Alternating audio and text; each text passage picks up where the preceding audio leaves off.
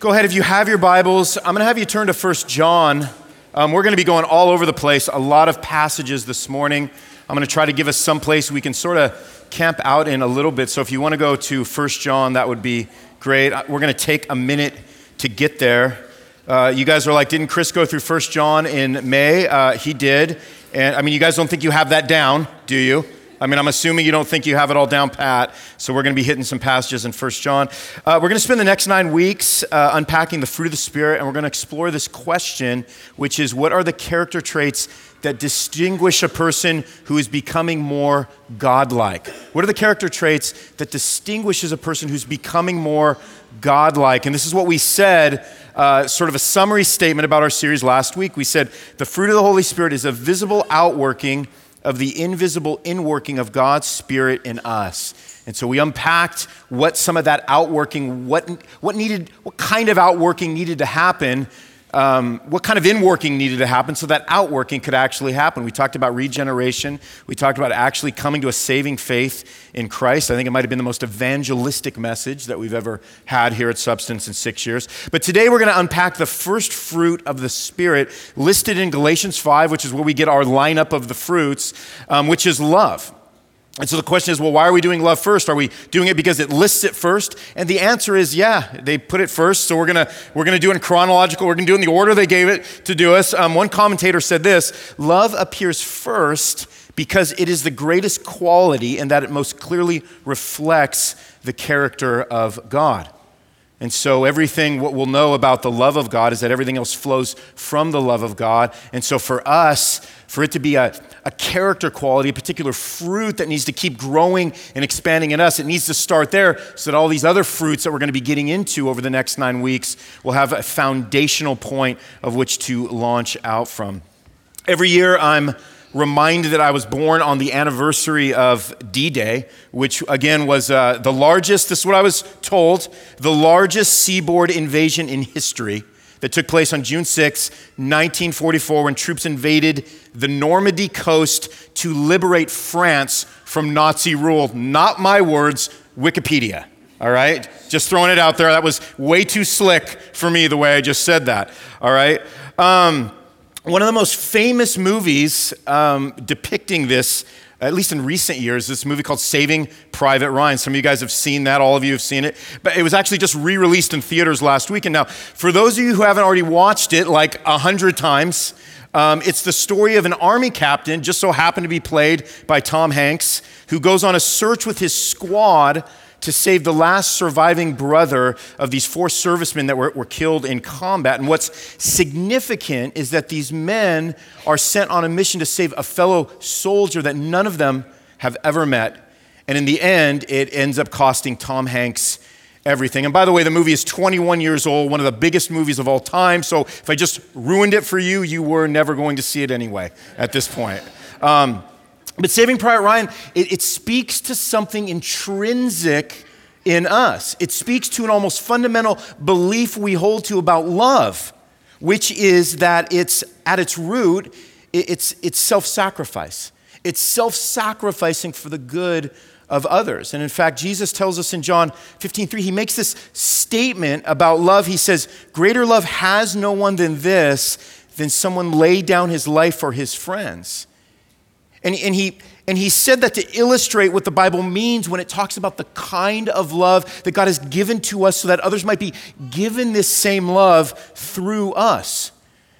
Wayne Grudem, he's a professor theologian out of Phoenix, Arizona. He said this He said, God's love means that God eternally gives himself to others. He said it's part of his nature to give of himself in order to bring about the blessing or the good for others.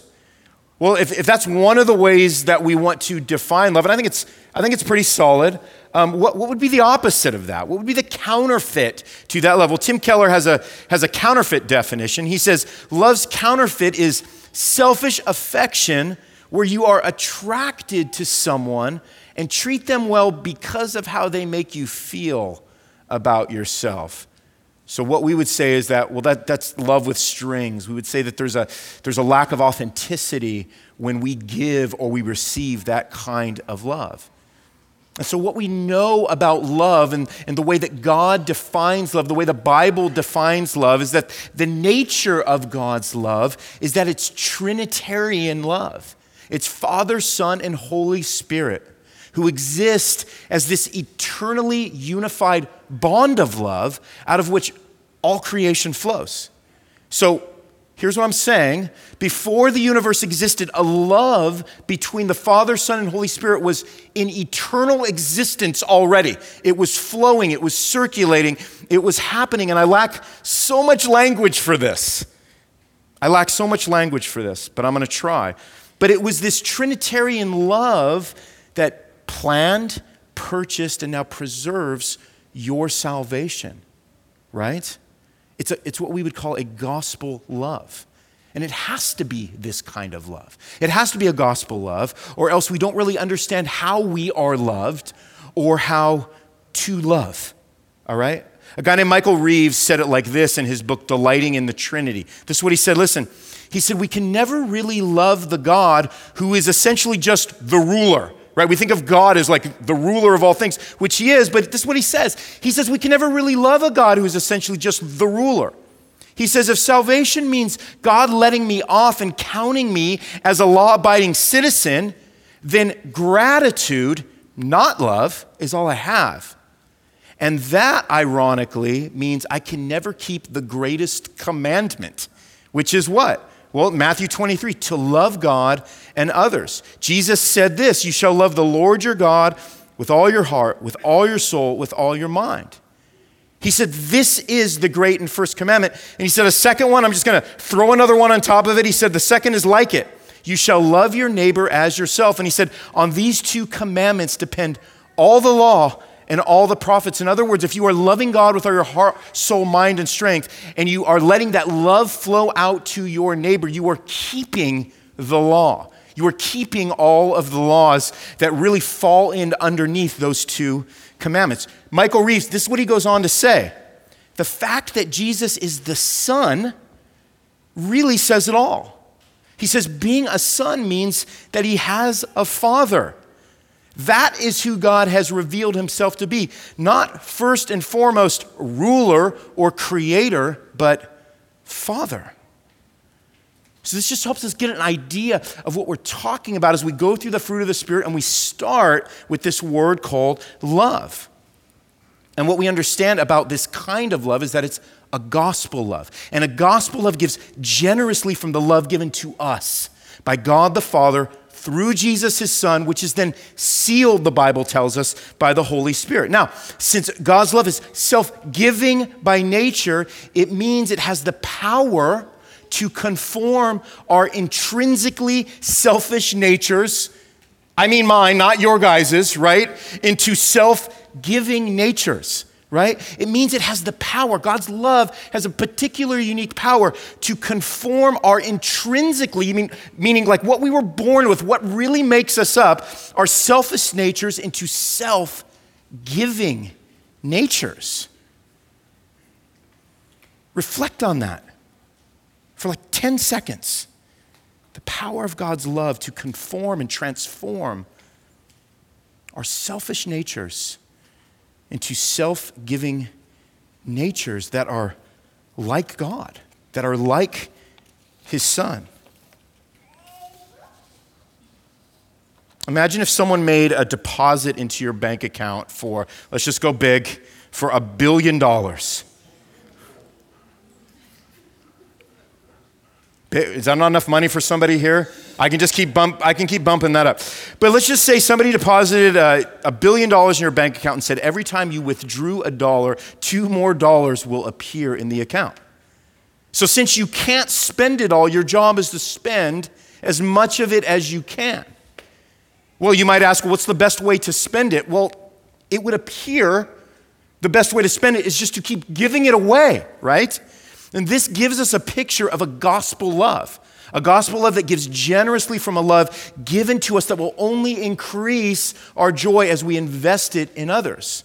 So, since our command is to love God and others with this particular kind of gospel love poured into our hearts by the Holy Spirit, we want to ask this question that what are some things we need to know about this self giving gospel love. What are some things that we need to know about that? Well, here's the first thing, and we're going to begin by asking this What is love? I know, there's, I know there's some song called What is Love, and I know it's all like starting to go through your minds right now. I don't remember what it is, and I ain't singing it.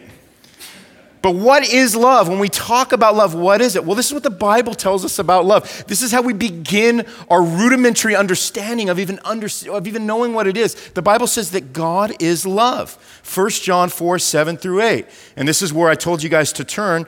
And this is what John says. He says, Beloved, let us love one another, for love is from God.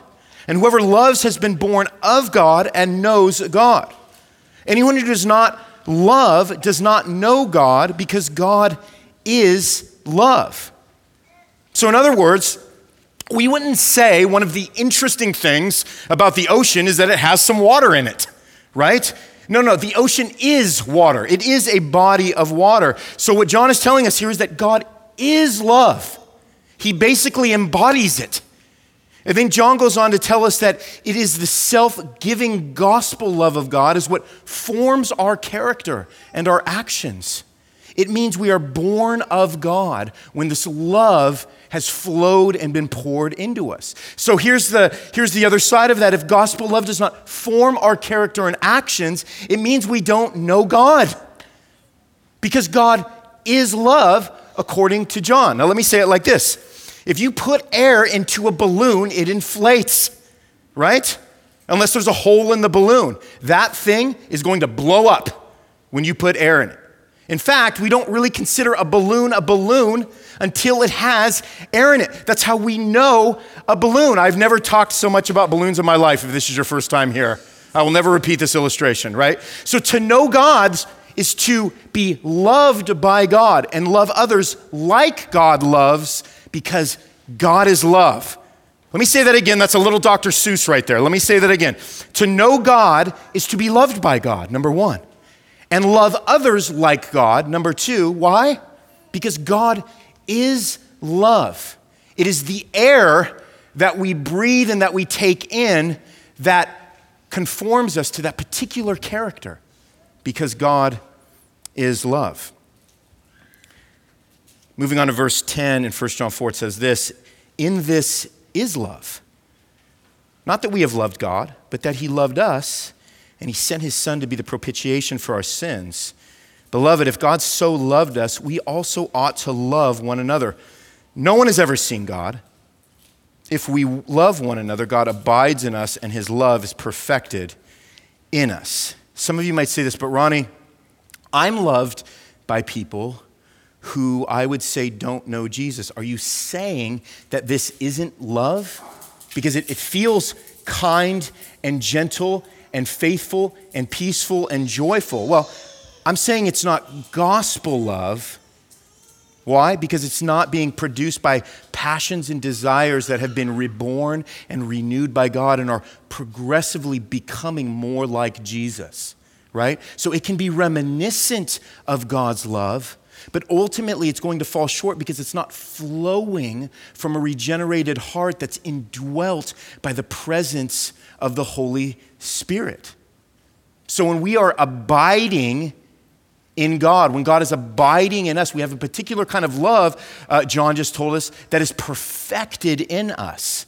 We have a perfect love in us that is growing us to a particular time when we see Jesus face to face in glory, when that love will reach sort of its zenith, its pinnacle. And that's the way in which we are able to be loved and then love others with this peculiar love that is only defined by God Himself. So, what is love? Well, God is love. Well, then, what is the nature of God's love? What is the nature of it? We just chatted about it a little bit. It is a self giving love. It's a self giving love. Romans 5 8, God shows his love for us in that while we were sinners, Christ died for us. John 3 16, maybe you've heard this one. For God so loved the world that he gave his only Son, that whoever believes in him should not perish, but have eternal life. Galatians 2:20 Paul says, The life I now live in the flesh, I live by faith in the Son of God who loved me and gave himself for me. So we don't read about the love of God without hearing the word given or gave. You're not going to read about anything that is intrinsic to the nature of God, who is love, without understanding that He gives. He gives His love to you. And He gives His love to you by giving Himself to you, which is love. Can we reflect on that for one second? The love that you have been given in God is through a person named Jesus Christ which is now being preserved inside of your heart by the Spirit of God, who is giving testimony that everything we're reading about right now is not a lie, but is actually true. And that is one of the ways that you are going to experience the love of God. So, then what is the evidence then that you've been saved by God's self giving love? Well, we know three things, minimum here. The first thing is that the evidence we've been saved by God's self giving love is that we keep his commandments. 1 John 5 3 tells us, For this is the love of God, that we keep his commandments. And his commandments, John said, are not even burdensome. But that's one of the evidences that we keep his commandments. Secondly, we don't love the world. 1 John 2:15 John says, "Do not love the world or the things in the world. If anyone loves the world, the love of the Father is not in him. And the third thing that is evidence that we've been saved by God's love is that we love others. John 13. By this, all people will know that you are my disciples, that you have love for one another. So we keep his commandments, we don't love the world, and we love others. Piece of cake, right? Like we're all there. We're all on that. Not so much, right? And so, this is where God's grace comes into our lives because none of you all are, are just not loving the world as much as you shouldn't be loving the world, right? None of you are keeping God's commandments perfectly. None of you just had a week where all you did was love everybody else like a champion. That didn't happen, right?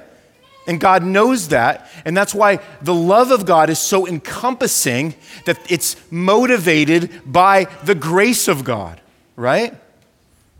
So the grace of God forms with the love of God so that even when we are not loving God as we should, we have God's grace and His love to keep us and hold us fast, like we just sang about. So, again, to keep God's commandments, to not love the world, to love others, requires a devotion to God. What does it require then? What are we, what are we doing? What do we do? Just wake up? Do we just eat like better food in the morning? Like, what do we do? Just increase our crossfitting during the week? Like, what's the thing that it's going to take to actually practice these particular things without bumming your life out all the time, without falling back into exhaustion? Well, Jerry Bridges says it's a devotion to God that we need, that comes from a transformed inner motivation. This is what Jerry Bridges says. He says, Devotion to God is the ultimate motivation for Christian character. And then he goes on to say this he says, Love is not so much a character trait as the inner disposition of the soul that produces them all. That's what Jerry says. In other words, without love, none of the fruits of the Spirit will have anything to flow from or be anchored to. So if you're trying to be faithful, man, if you would like to experience peace, if you just think, man, if I could just be a little more humble and gentle, if I could show a little more kindness, but if there's a complete absence of love in your life, there's nothing for those things to be anchored to and flow out of, given that love is the first and most clearly defined character trait of God because that's who God is. Does that make sense? So then here's the question for us is how do we grow then in this self-giving gospel love? I have three things. The first thing we want to do is we want to ask for God's love to increase and abound.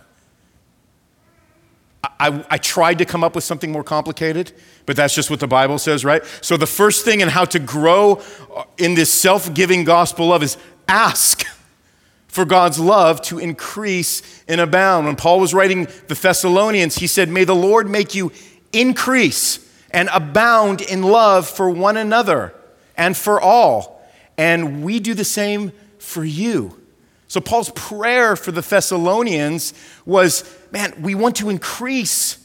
And we not only want to increase, but we want to abound in these things. So, part of being a Christian and walking through this life alongside of other brothers and sisters who affirm your faith, who are about the same things that you are about because you've been saved by the gospel of Jesus Christ.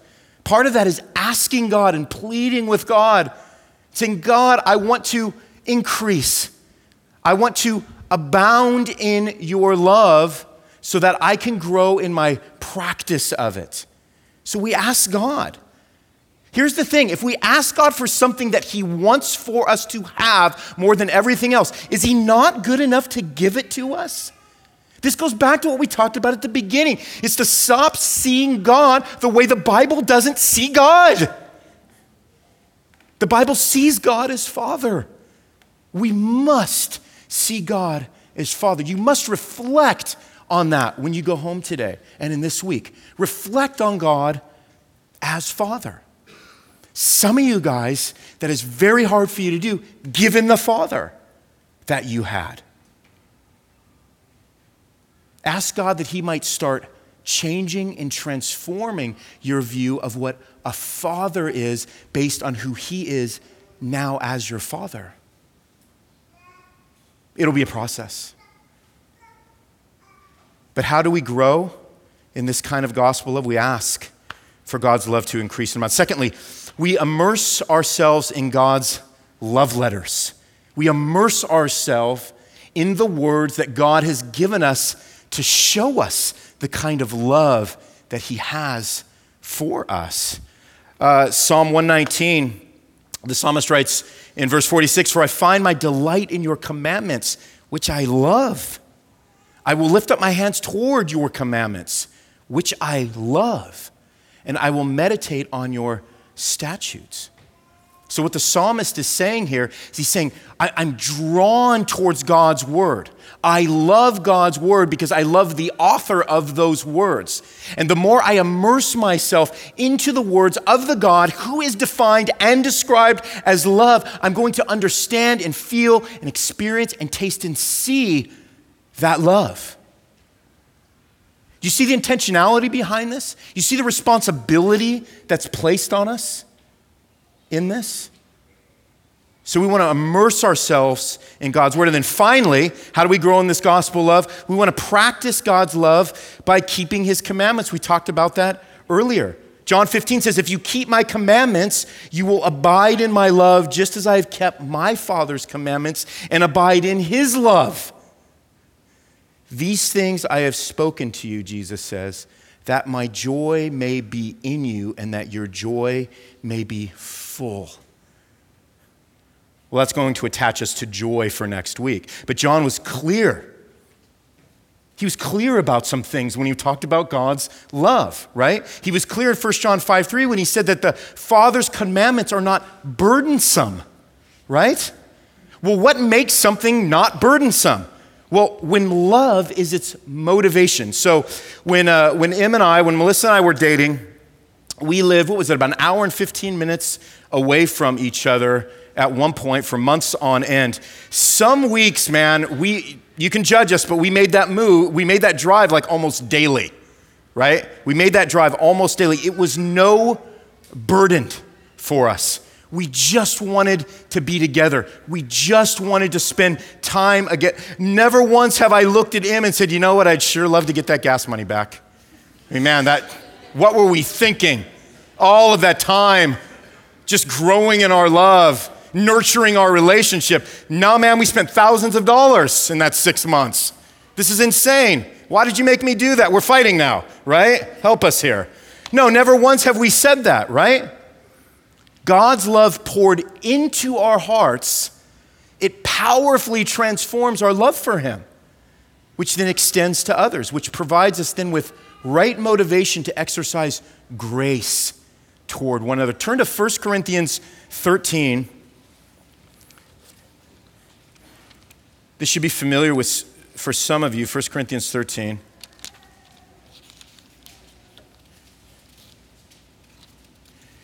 This is the love is chapter at the very end. Picking up in verse 4, Paul writes to Corinthians, he said, Look, this is what love is love is patient and kind. Love does not boast or envy. It is not arrogant or rude. It does not insist on its own way. It is not irritable or resentful. It does not rejoice at wrongdoing, but rejoices with the truth. Love bears all things, believes all things, hopes all things, endures all things. Verse 8 love never ends, he says.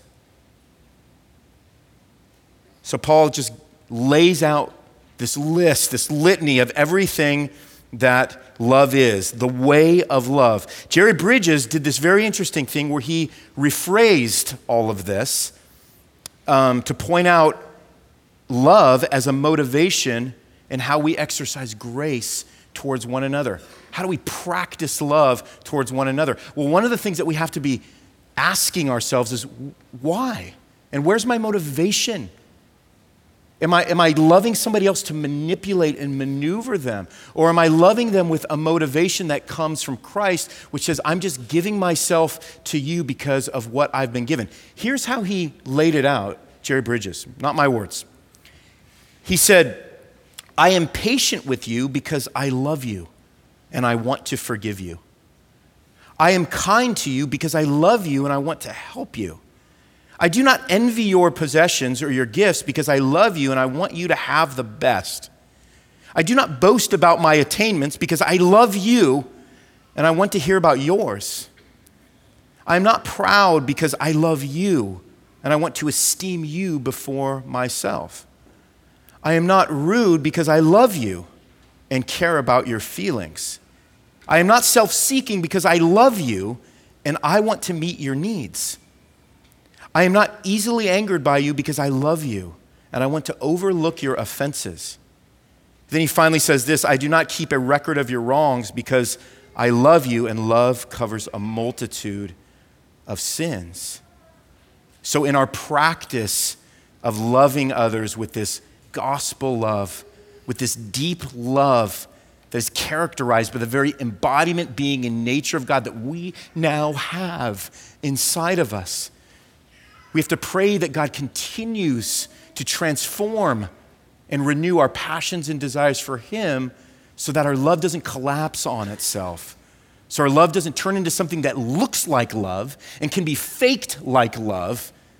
But at the end of the day, it's there just to get us what we want and what we desire. Now, is our practice of love at its pinnacle, is it ever perfect? It's not. Our practice of love is not perfect. Christ's love is always selfless. Mine is always mixed with selfishness.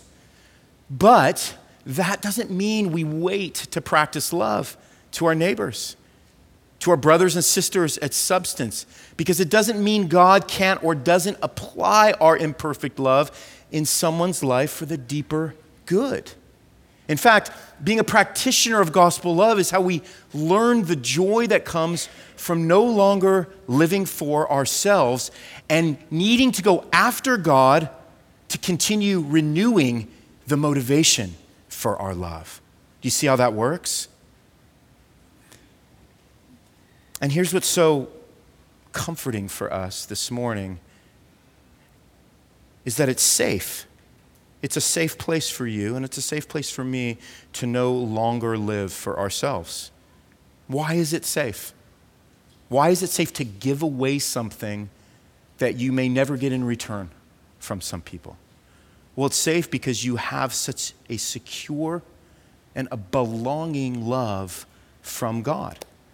The love that you have from God is so secure.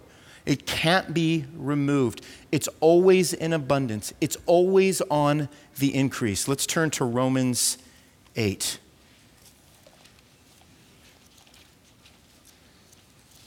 So that we can be reminded once again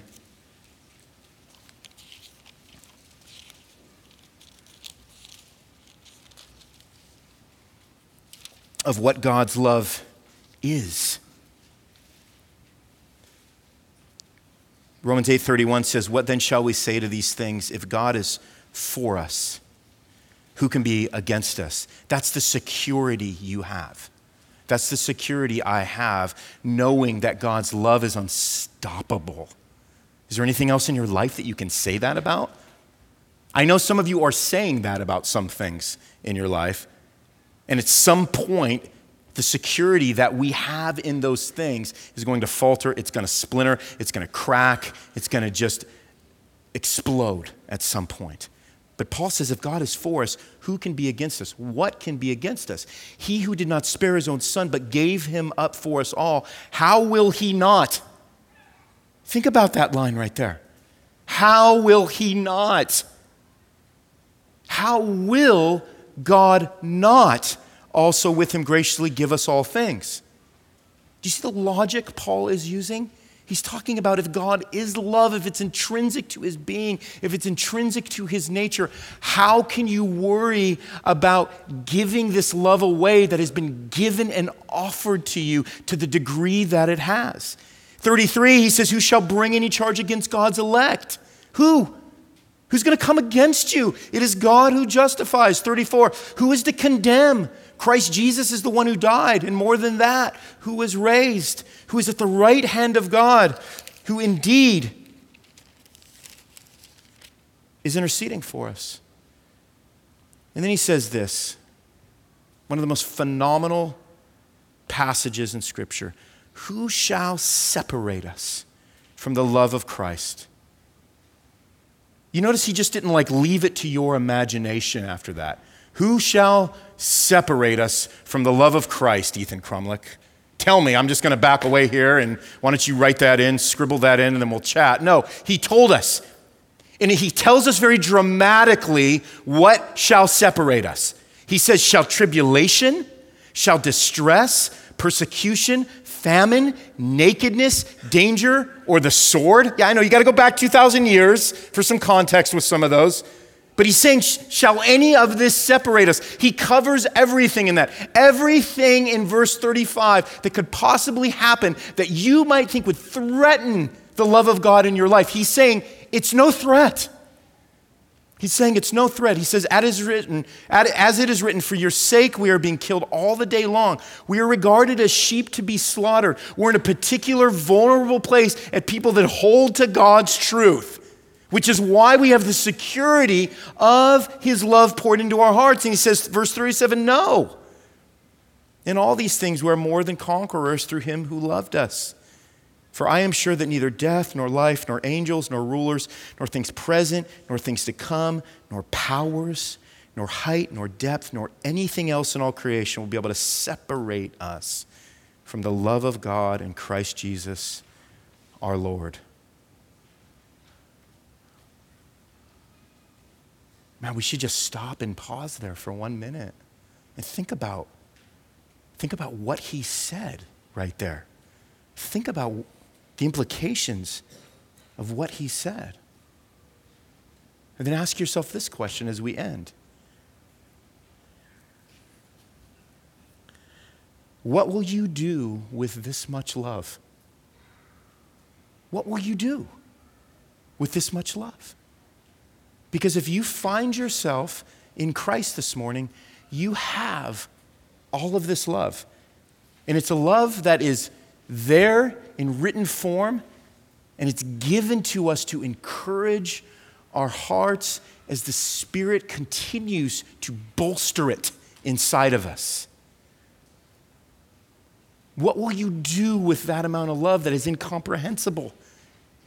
It's even beyond what can be said in the written word. What will you do with this much love? I know what we need to do.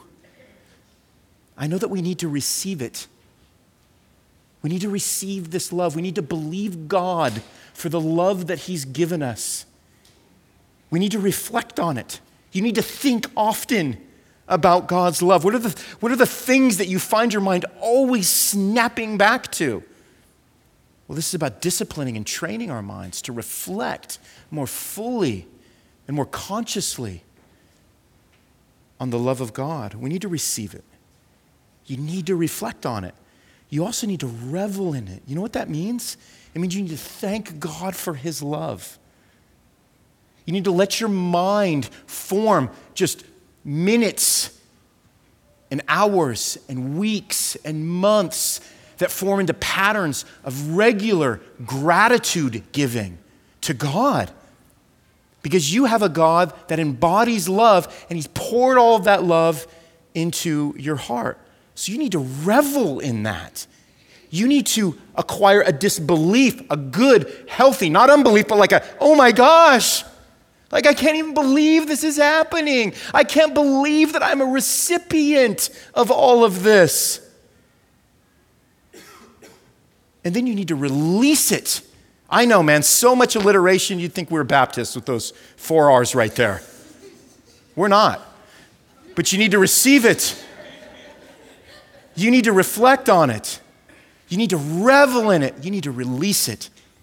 What a thing to hold in your heart to the degree that the Bible tells us we have it and not to let others benefit from it. It can't be like that. It can't be. So here's how I'm ending with this question How will you love someone this week? How will you love someone this week? The love of Christ has been poured. Romans 5 tells us the love of Christ has been poured into your hearts by the Holy Spirit. We always have to be asking ourselves is it losing its flavor? Does God's love go unpracticed in your life? It's kind of like when you leave a bottle of Coke opened without drinking it. What happens? It loses its bite, right? It loses its flavor. It becomes LaCroix. So we have to ask ourselves this question Are we pouring out the love that's been poured into us? Are we practitioners of gospel love? Because, brothers and sisters, it is, it is all there. It is all there, it has all been given to you. And in fact, we're going to celebrate that. We're going to celebrate that love poured into us, poured out from Christ into us as we gather around the Lord's table this morning. Remembering that it's because of Christ's death that we can be characterized by love.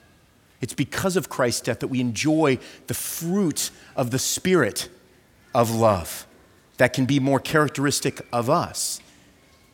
And so this morning, like we do on the second Sunday of every month, we're going to receive this self giving gospel love. We're going to symbolically eat the body of Christ. We're going to drink his blood, which sounds strange until your eyes and heart have been opened to the nature and the beauty and the depth of Christ's love for you. If you, if you are not somebody that, that would just uh, identify as a Christian, if you don't know Christ, we would just ask that you would remain seated uh, this morning. We ask that you would reflect, you would think on what you've heard this morning. You would ask some questions about the love of God and what you may have misunderstood about it all of these years, and it might be that there's something happening inside you that says, No, no, I want that love. It is so distinctly lacking in my life. I want to know the love of Christ. And we would love to pray with you after the service. We would love to talk to you. It would be a brave thing for you to approach one of us on this platform to talk about what I just said. I want to know the love of Christ, Ronnie. But we would ask that you would take that brave step so that we can sit down with you and just tell you a little bit about our story. And we would love to hear a little bit about your story. And we would love to tell you how God has transformed us, of all people, with the love of Christ.